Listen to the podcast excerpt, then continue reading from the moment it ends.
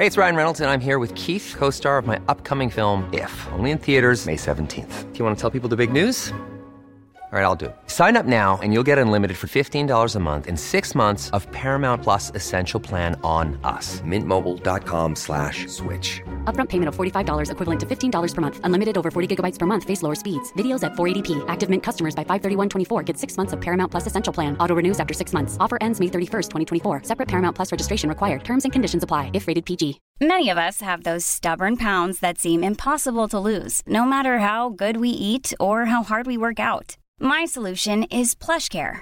PlushCare is a leading telehealth provider with doctors who are there for you day and night to partner with you in your weight loss journey. They can prescribe FDA-approved weight loss medications like Wegovy and Zepbound for those who qualify. Plus, they accept most insurance plans. To get started, visit plushcare.com slash weight loss. That's plushcare.com slash weight loss. I'm Sandra, and I'm just the professional your small business was looking for. But you didn't hire me because you didn't use LinkedIn jobs. LinkedIn has professionals you can't find anywhere else, including those who aren't actively looking for a new job but might be open to the perfect role, like me. In a given month, over 70% of LinkedIn users don't visit other leading job sites. So if you're not looking on LinkedIn, you'll miss out on great candidates like Sandra. Start hiring professionals like a professional. Post your free job on linkedin.com/people today.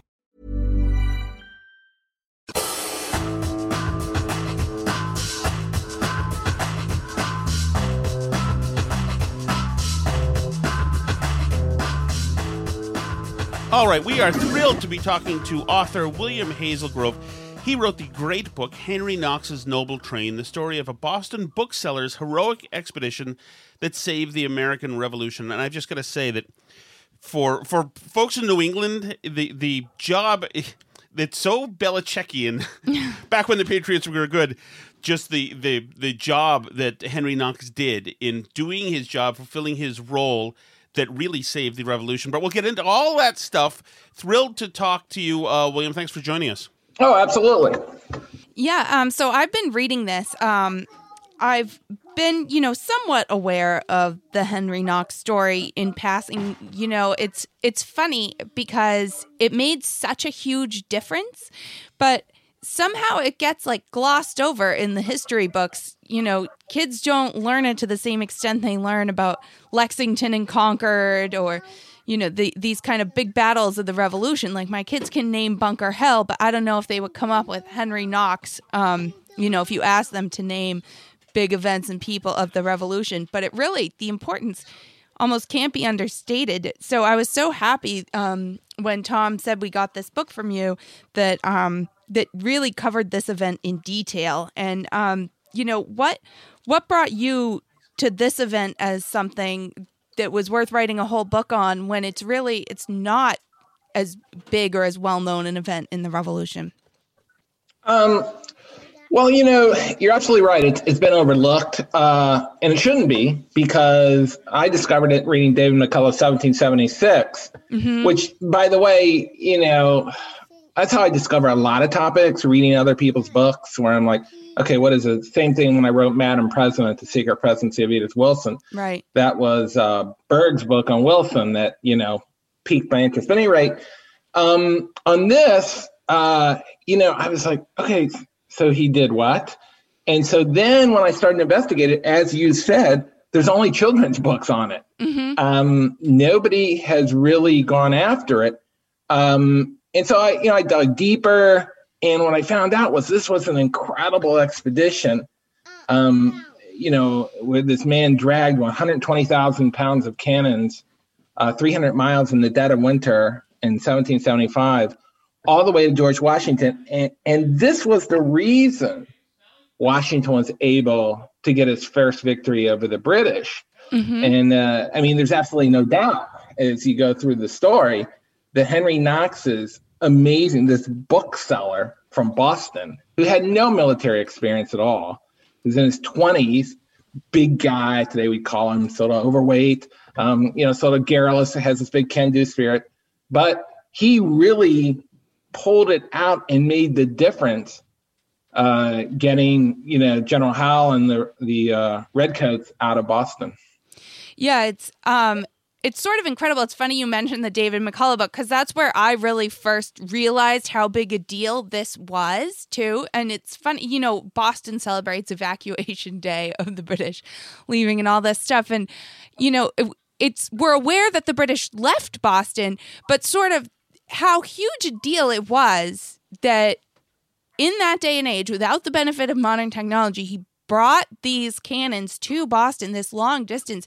It's really sort of overlooked. So when I read that in the David McCullough book, I had the same experience you did, which is like, why isn't this a bigger deal? This is incredible. And so I'm, I'm it's I'm so glad that you took the time to then dig deeper and dig out all these primary and secondary sources um, that we have on this event. Um, because because people should realize what a big deal this is. And I don't know, um, you you talk about Henry Knox and his background and his younger life and um and I don't know, is your impression is he sort of this unique figure in history the way George Washington is? You know, a lot of people think of George Washington that way that there couldn't have been an America and an American revolution and all this without without George Washington and then he's sort of this almost mythical figure. He's bigger than a larger than life kind of character. Is Henry Knox the same way? Is he a unique person? Could someone else, could George Washington have sent any one of the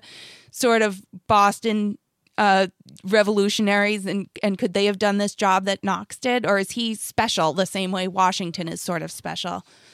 Well, you know, Washington was just a, uh, a planter when mm-hmm. he came to take over the Continental Army which right. wasn't even an army. It was like a collection of militias. Mm-hmm. So, um, you know, he, he, had shown that he had some military experience and that, you know, he he had some idea, but he had no idea how to lay siege. So, right.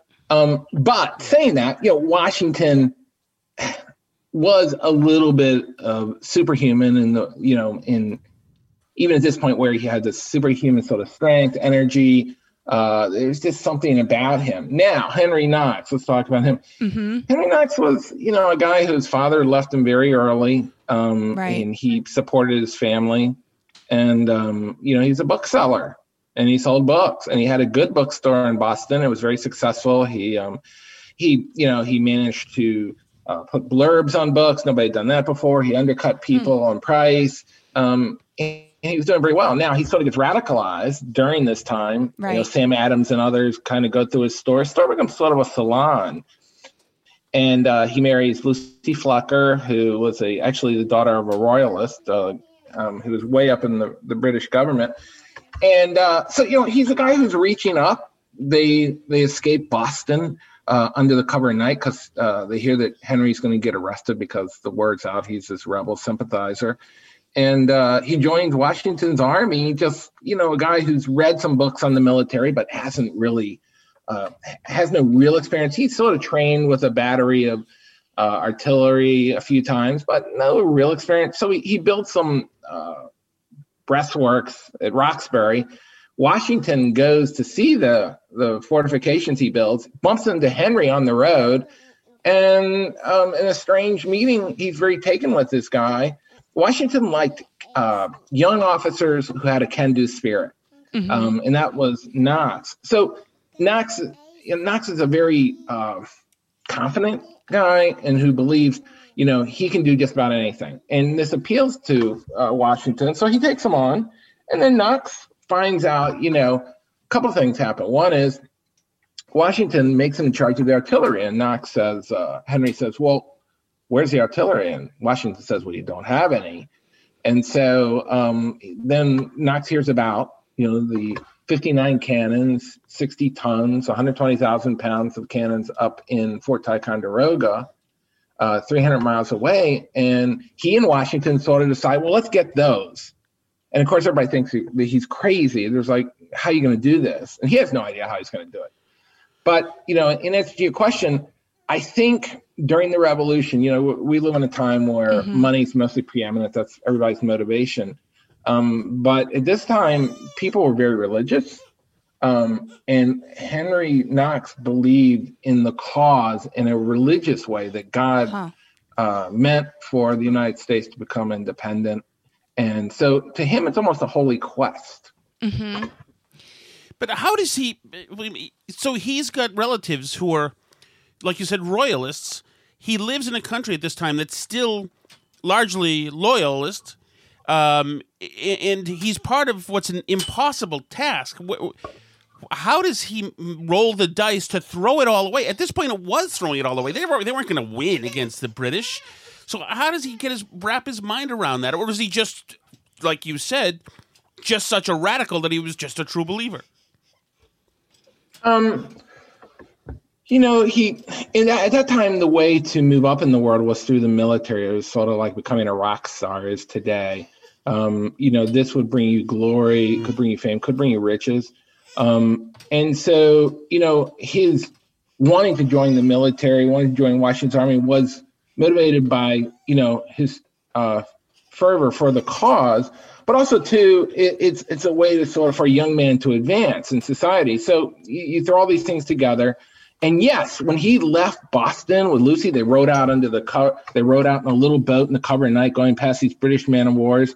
Mm-hmm. Right then, uh, you know, he could be hung for treason. Hmm. And so he they he did roll the dice. They did put it all on the line. Um, but Henry's a romantic figure. He had his uh, index finger uh, shot off from a hunting accident, and he always has a colorful scarf wrapped around his left hand to cover it up. Um, he has this little long hair. He's very gregarious, you know, and he gets caught up in things. So he's caught up in the cause. You know, he, he actually, just for your listeners to know, he had stumbled into the Boston Massacre while it was going. And that really sort of made him committed to the idea that the United States had to be independent. So when he joined Washington's army, and Washington's army is a mess. You know, uh, there's disease. Um, there's, you know, there's no real organization. People are leaving. They just walk off. Um, it's really a collection of militias. So Washington knows when you lay siege to a uh, an army occupying a city like the British, you need artillery. So you you need something to dislodge them. And the British, under General Howe, knew Washington had nothing. In fact, the British don't even take, you know, the Americans seriously, nor do they take Washington seriously.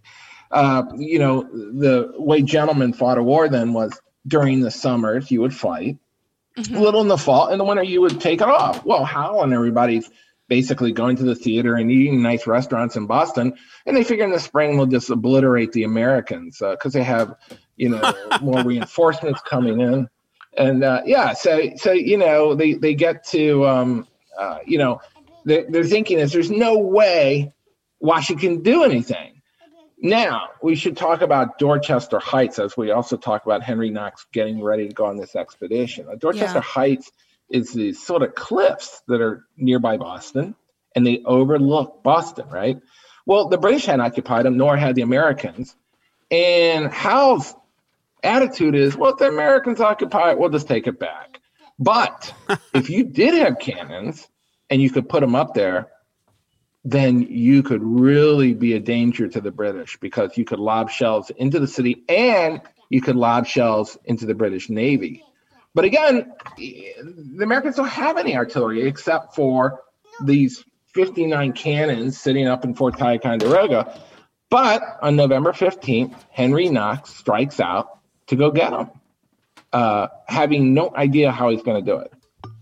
So, no idea he's going to do it, but there's also got to be, I, I, assume there's got to be intel, uh, spies everywhere. You know, colonial spies and British spies and and just people who want to dime out these rabble rousers who are about to trying to destabilize the country. I mean, uh, other than that, I can't imagine that they had they were carrying around bribe money. How does he avoid uh, getting, you know, having a dime dropped on him? Uh, well, great question. Um, all right, so Henry Knox takes off and he's making his way up toward, you know, Fort Ticonderoga. Um, and you're right, there's tons of spies. And, you know, America's maybe, you know, 40% of best wants to break with Britain. The rest of everybody's like, no. And, you know, half the colonies haven't sent their representatives to the Continental Congress. So this whole thing is just hanging by a nice edge. Well, the spies tell the British, they go, listen, the Americans are up to something. You know, they're, they're I think we're they're going up to Ticonderoga to try and get these cannons. The British, because their hierarchy is based on aristocracy. That's how you became an officer. You had to be basically an aristocrat. Everybody else was just serfs. Mm-hmm. Um, they didn't believe the spies. They're like, "You're crazy. We don't believe you." And so it would never make its way up to the to the people who could do anything. Broken so intel, that, I guess, is not well, a new thing. No, no, and also, uh, also they had to deal with the Indians, hmm. and um, you know, uh, you know, the Indians were a real danger too, and um, so you know, these are all things. You're absolutely right. Henry Knox could have been knocked off in a second. Right. They, they, you know, some uh, Tories could have just said no. A local militia and said, no, you guys are done. But because it's so outrageous that somebody would go in the dead of winter and and go over all these, you know, this terrain that's just wild, uh, and try and get these cannons, nobody believes somebody would do that. They would they they would believe that's crazy, and especially the British, who are again ensconced in Boston and just chilling out for the winter. It's interesting. So, um, I wonder. First of all, when you say just chilling out for the winter, it, these guys, how is and the upper crusts of the British um, command are having a good time, right? There, there are women. Yeah. There's booze. There's. It's a fun winter for them generally. Yes. So absolutely, and so that's another reason, probably I yeah. assume, why they're well, like, that, you know, you know, maybe we won't exactly. Let's wait till a, let's wait till uh, spring, you know, where it's uh, it, right now things are are uh, comfortable here.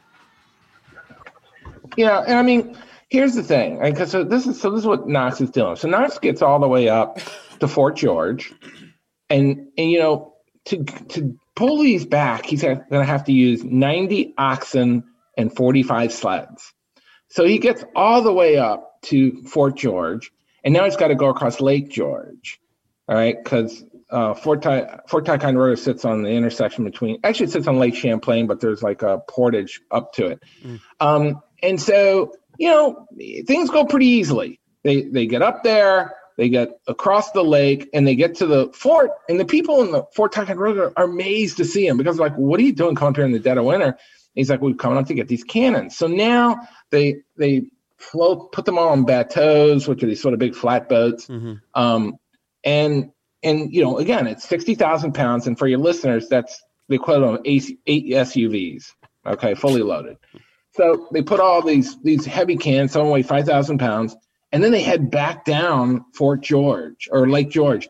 Now a winter storm hits. Now, Lake George is mostly frozen. There's just a little section that's not in the middle. Oh, great. But the wind is incredible. So now they have to pull themselves along. They can't use sails or anything else. And it gets worse. Some of the boats sink. Now, anybody else would have been like, okay, well, that cannon went to the bottom of the lake, forget it. Henry Knox stops and they pull them back up. You know, incredible. just through incredible effort using uh, using pulleys and rope and all these crazy things to to get these cannons back up from the bottom of the lake.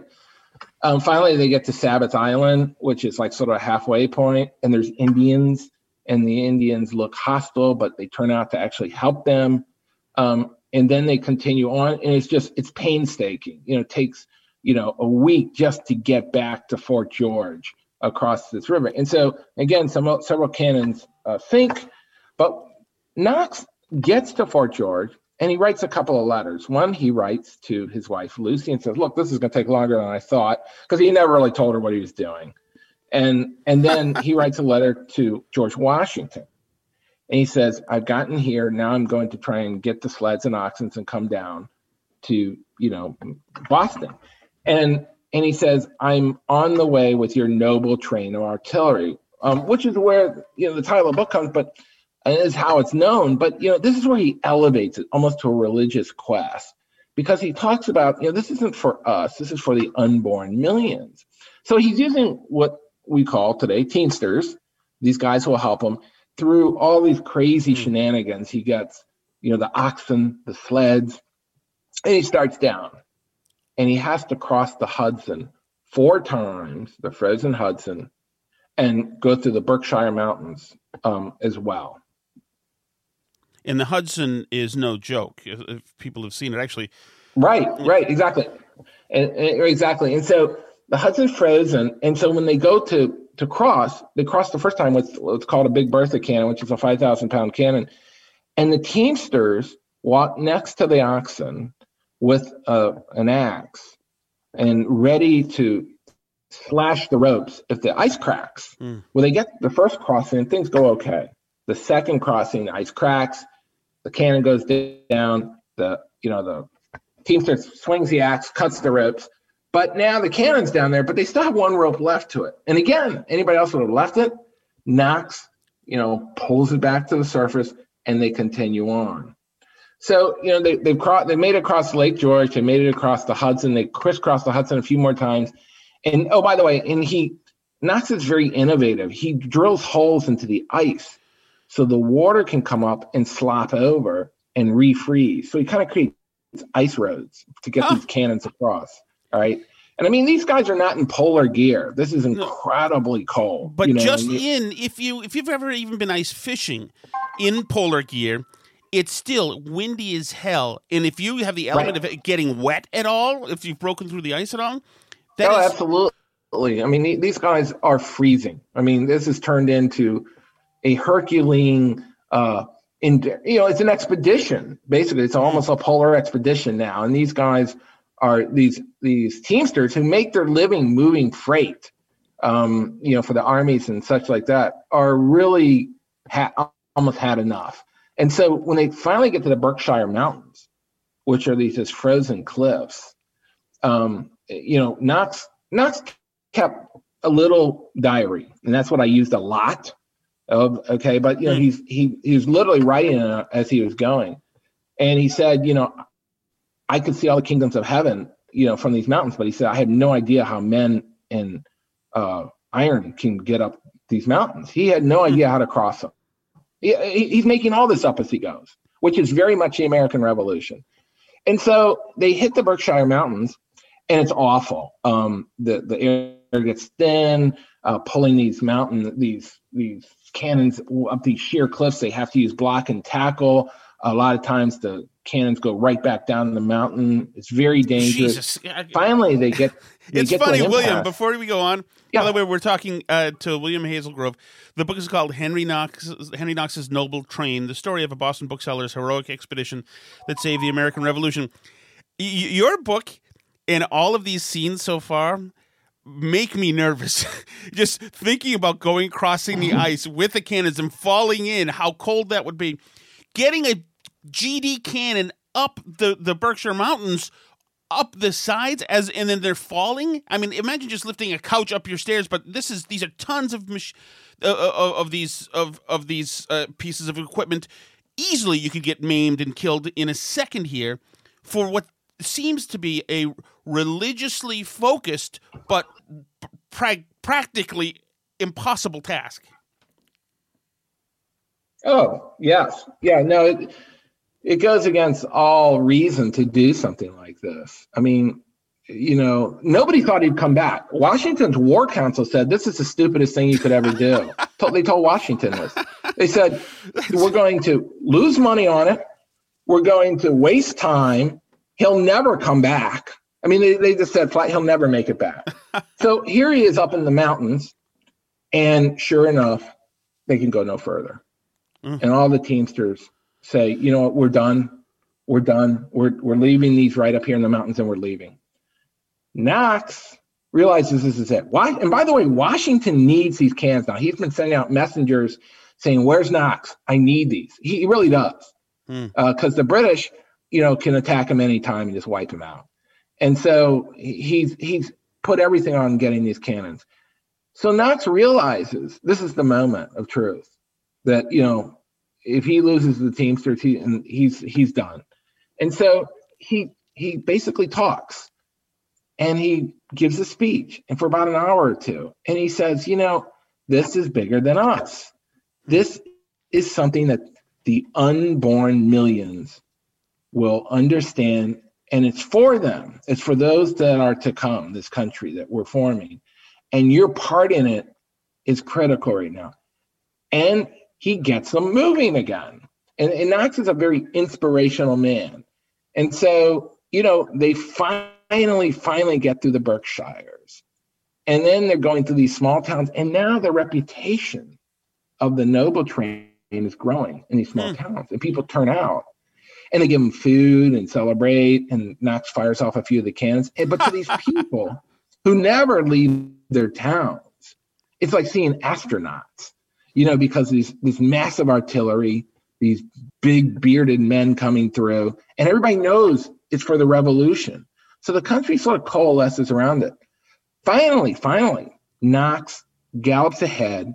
Washington is coming out of his, you know, office, his, his headquarters, and he sees this guy galloping up, covered in snow, with this huge beard, and he can't believe it's Henry Knox. Hmm.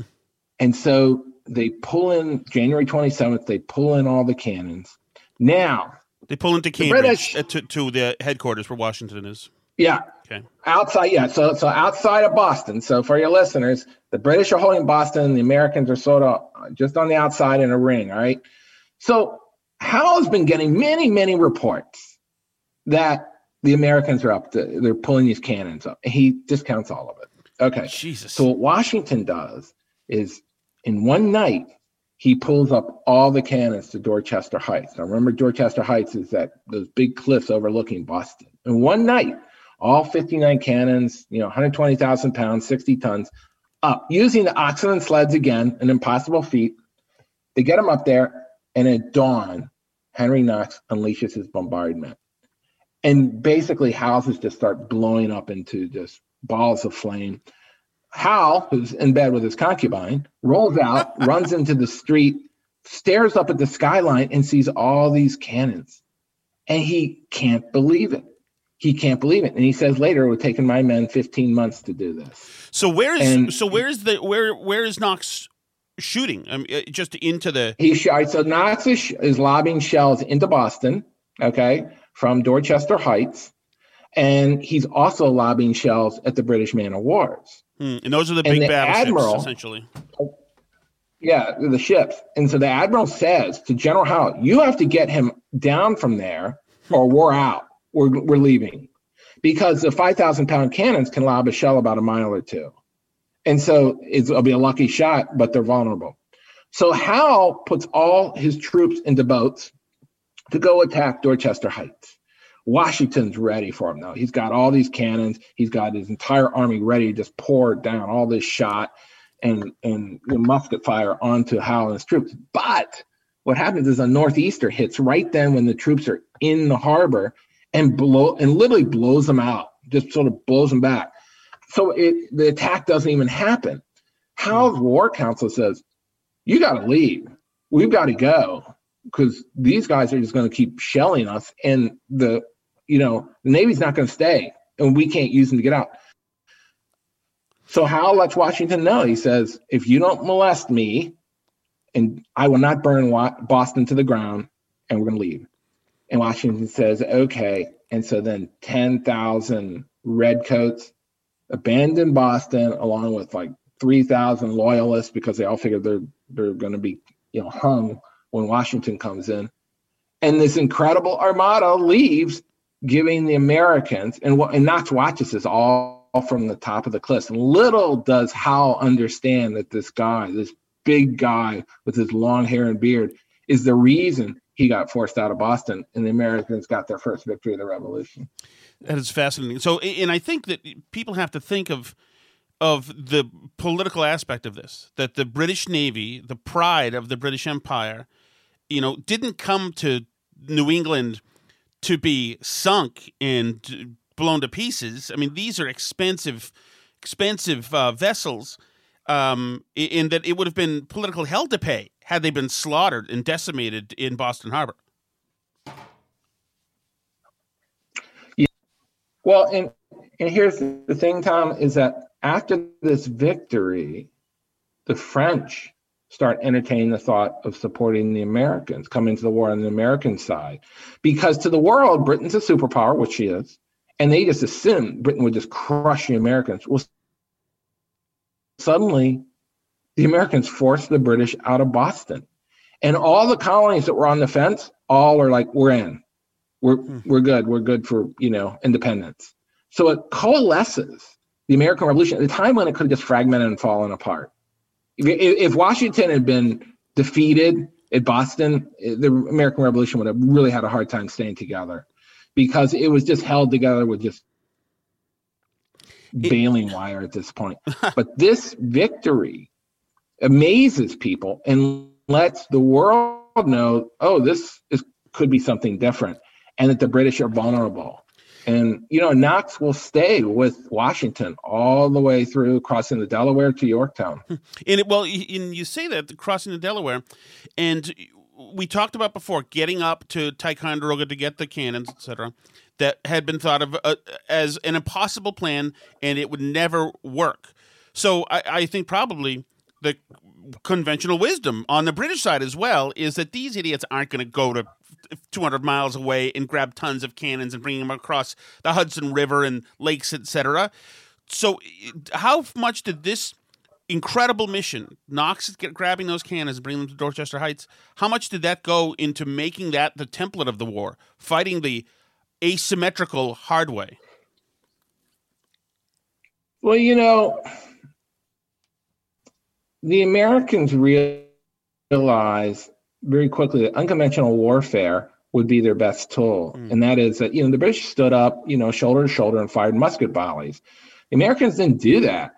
The Americans were more like the Viet Cong. We would sort of melt into the forest, we shoot behind walls, and which is good because we're really good shots. Um, and so Washington was an interesting commander.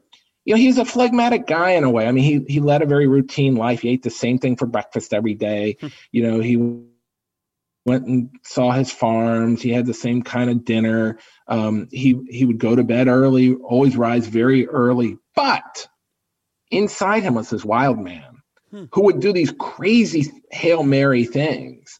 Just when everybody thought, "Oh, Washington's just you know he's not much," and that's really what people are thinking of him at Boston.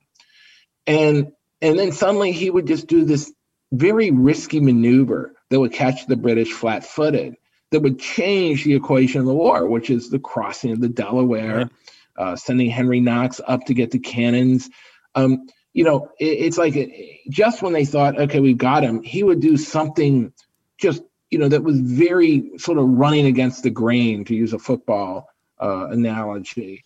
Yeah. And um, and this was his sort of secret weapon. This was his brilliance, if you will, um, because he in a lot of ways he wasn't a great commander at times. A lot of times he he made bad decisions. Hmm. But this, um, you know, these these moments where he would reverse the equation of war were very critical, and it was really the, his the only way they could deal with the British.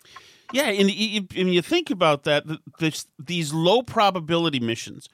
Um, you know, probably including getting the cannon up to Dorchester Heights and, you know, uh, crossing into in was it was a Christmas Eve when they attacked the Hessians when they attacked the Hessians.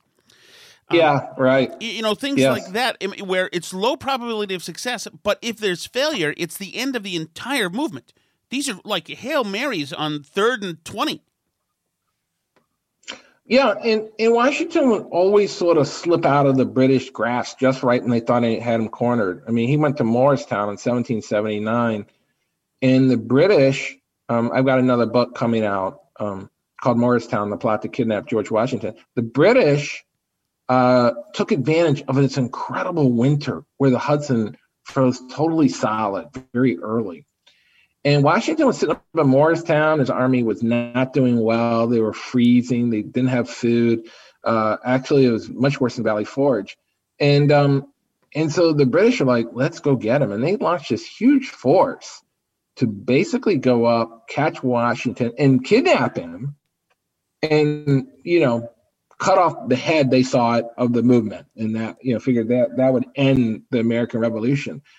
And again, at the last moment, Washington reversed course and and you know made these moves that uh, the British just couldn't anticipate. They they couldn't find them, and um, and then immediately when they finally did attack them in mass, Washington was able to beat them back again. So he was he was sort of this slippery guy who would just sort of slip out of their clutches every time they thought they had him. But a lot of that is because Washington two things. One, Washington had incredible stamina. he had a, a strange prescient ability to make the right move just when everything looked awful. And uh, the British, you know, finally started to respect him toward the end of the war because most of the war they they thought he was just a, you know this rebel leader. And uh, you know, the whole time, of course, he's being influenced by Henry Knox, who's he's aide de camp. Um, for not for the duration, right? At some point, did did Knox have his own um, yeah, command? Well, all right. So, and this kind of goes to uh, what your wife was saying earlier. Um, why people don't know Henry Knox. Henry Knox was overshadowed by Washington and these other big towering figures of the Revolution. Yet he was always there. You know, he expanded the artillery. He was he was integral to the attack. You know, across the Delaware. Um, you know, when the Hessians came pouring out of the barracks, he had a cannon lined up, just mowing them down, um, all the way to Yorktown. You know, and so then after after the war, he became the first Secretary of War in the cabinet uh, in Washington's uh, government. And then finally, after that, he said, you know, I, I I'm going to kind of go out on my own. I want to try and make some money, you know, because he he was always he never was able to do that. So he got a, uh, mansion up in Maine, and uh, but he wasn't a good businessman, and he and his wife had kind of some hard times, and then uh, he died fairly early um, from an infect throat infection, and um, his wife uh, died destitute. Jeez. Um, and so you know we have Fort Knox, uh, and you know we, we we have a few things that we can point to, but he he was sort of lost to in the annals of history, and I've, and now there's all these markers that you can actually go follow the Henry Knox Trail Huh. in a car. You know, they put him up in the 1920s. Um, but uh, but you know, one reason he was eclipsed was because of the mythical, almost deistic personality of George Washington. just fascinating, fascinating stuff. Um, it- uh, just another small question: Were they in uniform when when they were moving during the Noble Train, uh, you know, period, getting the cannons? You know, he had some he had some militia with him. Uh, they were basically composed of militia, the Teamsters, Henry Knox and his brother William. Um, so you know the the militia were as as were you Washington's army was sort of a hodgepodge of different things in in terms of uniforms and uh, he had to actually have soldiers put feathers in their caps to kind of know who they were and wore wear armbands in the beginning to know what rank they were. So, you know, most of these guys were wearing homespun, you know, and uh, so, you know, they're trudging through snowdrifts and this and that with moccasins and things like that, you know, And was which he? is amazing, you know. Um, and but uh, just to the loyalty of his troops to him, and it seems to me to go through that, they must have been extremely loyal. You know, you hear about um, General Burgoyne, who actually was kind of in the same area at one point. Um, you know, on his uh, big, um, you know, Corvette, you know, with his uh, rum and uh, you know women with them, et cetera, and, and living the high life. Never being on the ground with the men. Uh, Kno- Knox was more of a hands-on in the trenches kind of guy. Yeah, I mean Henry was uh, very much in the front lines all the time. I mean, uh, you know, with his artillery, and you know, firing a cannon was a very complicated thing in 1775. Um, you know, you had to prime it, you had to uh, put this canister of powder, uh, basically a cloth bag of powder, you know, down the muzzle. Uh, then you you had to get the cannonball in there. Then you had to uh, put a little bit of gunpowder in the little primer cap, and then you had to have what's called a linstock, which was this sort of curvy metal rod, and there'd be like uh, some uh, little fuse that had pot- potassium nitrate on it, and that would be stuck in there, and then you'd light it, and this thing would just jump. You know, you had this basic explosion, and these cannons blew up all the time because you had you know you had a lot of times they would crack and this and that so it was very it was dang it, i mean a lot of uh, artillerymen were killed during the revolution on both sides because cannons would just blow up. Here's a, a, Um, a question. I, so you know, a- oh, I was just saying that. So you know, Henry Knox had to be a hands-on guy. He had to be right in there with his troops, um, and he was through the whole war. Whole war. Uh, William, I should probably know this, or I could have looked it up. But did these did these cannonballs explode? Is there TNT in the balls, or uh, what Um, happens? when yeah, you- I mean, some of them, some of them did. They would actually have, uh, the, you know, they were hollowed out, and they would put gunpowder in there, and then they would actually light a fuse. Huh. So then you'd roll the cannonball down the muzzle of the cannon, and you had to fire it before that fuse got down. oh Jesus! Pressure is What? on with that. Oh my god. Yeah, yeah. So you know, it was crazy, and um, but yeah, no, they they had exploding shot, and they would put in a little shrapnel in them, and uh, Ouch! you know, they were devastating. I mean, if you got on the wrong side of them, for sure. Yeah, I mean it's just so impressive that all that all that expertise and ar- artillery and everything he got from this job that he got in a bookstore where he read a lot about military engineering and artillery and all these different That's right. things and I don't know, I'm so impressed by that. You know, in this day and age, I feel like I don't want to be a downer, but sometimes I feel like Americans have kind of lost some of that spirit of like, oh yeah, I'll just go read a book about it. Or I guess nowadays I'll go watch a YouTube video and then I'll know how to do it. Now now I can, you know, just start my own army and I'll know how to use cannons and all this stuff or or whatever it is, you know. I think so many Americans historically have been sort of self-taught uh, autodidacts and the, and Mhm. and do you think do you think we still have that spirit where you know people just decide that they can do things so that so they can? Um, I think some people do. You know, Americans have become more risk averse. Um, you know, in the 18th century and 19th century, um, America, the, the country was being built up, and there wasn't this big structure for people to uh, plug into. Mm-hmm. So you would go out and try things all the time. You know, you would have. I mean, you look at uh, like Abraham Lincoln or these people. They they tried many things and failed. Mm-hmm. Um, and uh, so, you know, what we would view as risk was sort of standard then. You would go, okay, I'm going to go be a printer, or I'm going to go try and start this store, I'm going to go do this. Um, and, uh, you know, now the equivalent of doing some of these things would be, well, I'm going to go be an actress or a writer or whatever. And people like, oh, that's very risky. Um, uh, so, you know, there is a price to pay for people being um, more, try and stay in more in the center Mm-hmm. and not and not do uh thing you know i'm not sure how much people are told anymore oh go follow your dreams go Right. go go do that i think the message a lot of people get is uh you know do something that's going to give you an income and you can survive and so yeah, you can't blame people for that but in henry knox's time um people were much more willing to take very high risks and that was that sort of felt normal to them. I mean, again, Henry Knox could have been hung at any time. Same with George Washington and all of them. Um, George Washington could have ridden out the war. His wife was l- loaded. He he could have just stayed on his plantation in Virginia and been just fine.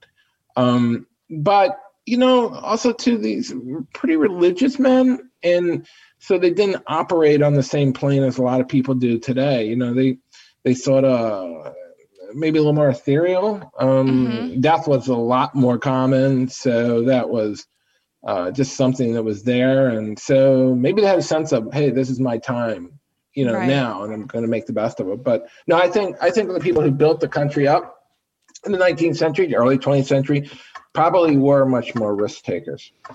Well, yeah, and the religious thing is interesting to me because I didn't know one thing I didn't realize until I um I was reading your book was um that Henry Knox is actually related to John Knox of you know Scottish fame.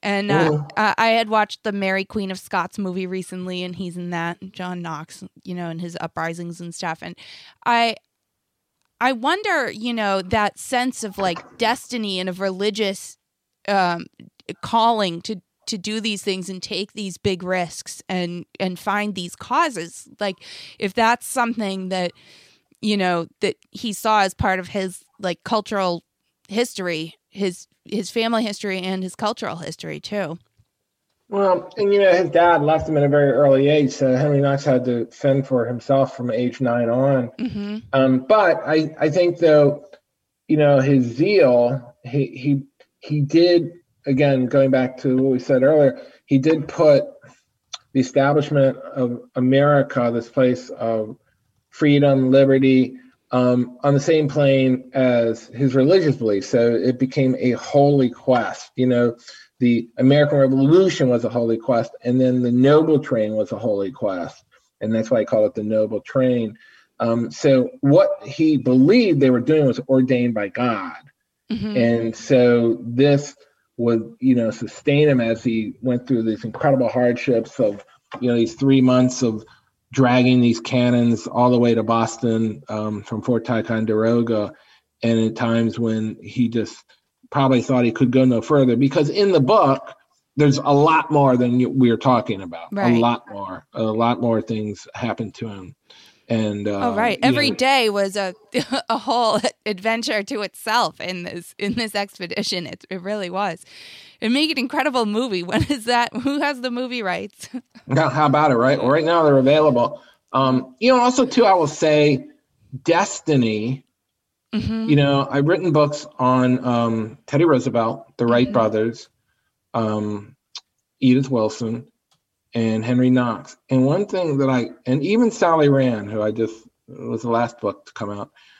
Everybody I've sort of studied, destiny plays in. There is, I mean, Teddy Roosevelt when he went out west in the Badlands in 1883 after his mother and father died. The Mhm. name of that book is Forging a President. He should have been killed tw 20 times over Right. by Indians, by all sorts of things. But he he survived, and it was sort of for something higher. Same thing with Wilbur Wright, who actually invented that plane.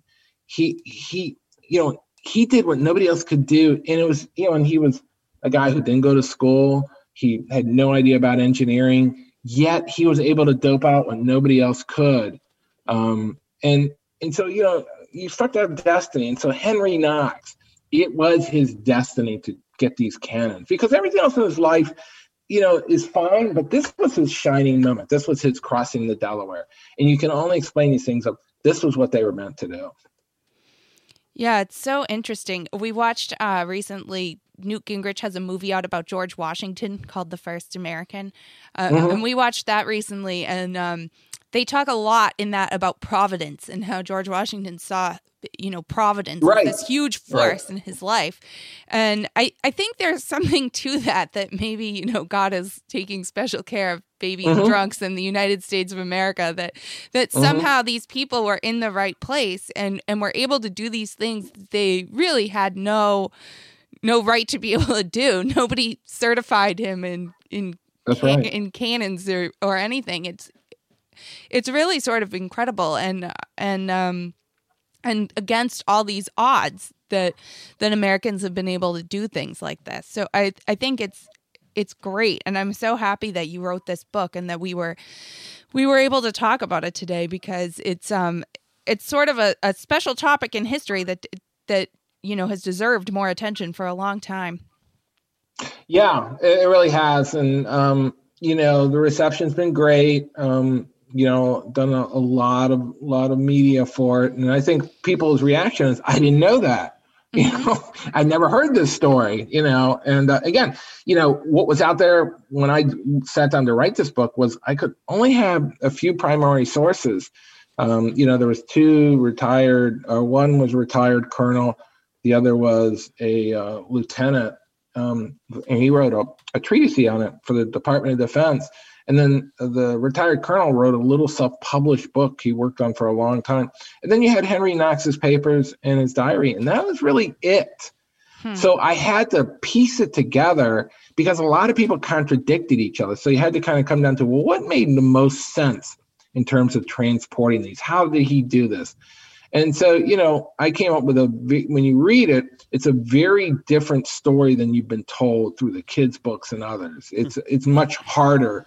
And, you know, he was not organized. He was making it up as he goes. And even getting the oxen and the cannons were just a mess. And so I think, you know, readers will be amazed at how many things he overcame. Obviously, it's absolute. It's absolute. You know, pure candy for anybody who loves the Revolutionary War. It's it's pure Yes. pleasure, and this, but you don't have to because it's also about leadership, like you just said, uh, resources, dealing with personnel, dealing with challenges for the first time, and um, you know, uh, and outward appearances while doing it, personal relations, the public relations as you're doing it. There's so much.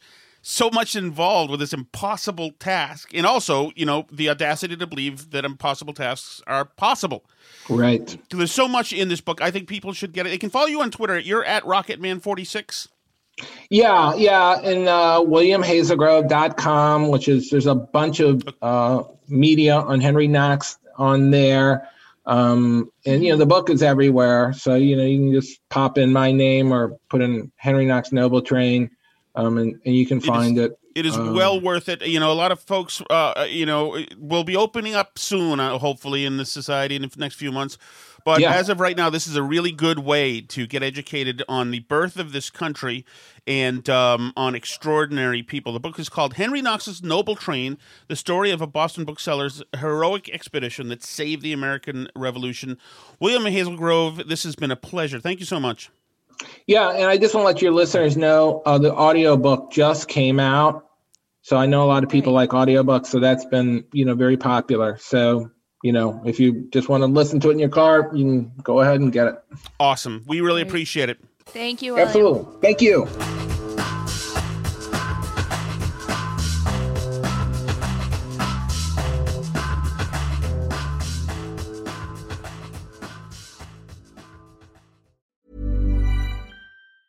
Even when we're on a budget, we still deserve nice things. Quince is a place to scoop up stunning high-end goods for 50 to 80% less than similar brands. They have buttery soft cashmere sweaters starting at $50, luxurious Italian leather bags, and so much more. Plus, Quince only works with factories that use safe, ethical, and responsible manufacturing. Get the high-end goods you'll love without the high price tag with Quince. Go to quince.com slash style for free shipping and 365-day returns. Hi, I'm Daniel, founder of Pretty Litter. Cats and cat owners deserve better than any old fashioned litter. That's why I teamed up with scientists and veterinarians to create Pretty Litter. Its innovative crystal formula has superior odor control and weighs up to 80% less than clay litter. Pretty Litter even monitors health by changing colors to help detect early signs of potential illness. It's the world's smartest kitty litter. Go to prettylitter.com and use code ACAST for 20% off your first order and a free cat toy. Terms and conditions apply. See site for details. Imagine the softest sheets you've ever felt. Now imagine them getting even softer over time. That's what you'll feel with Boll and Branch's organic cotton sheets. In a recent customer survey, 96% replied that Boll and Branch sheets get softer with every wash. Start getting your best night's sleep in these sheets that get softer and softer for years to come. Try their sheets with a 30-night guarantee. Plus, get 15% off your first order at bollandbranch.com. Code BUTTERY. Exclusions apply. See site for details.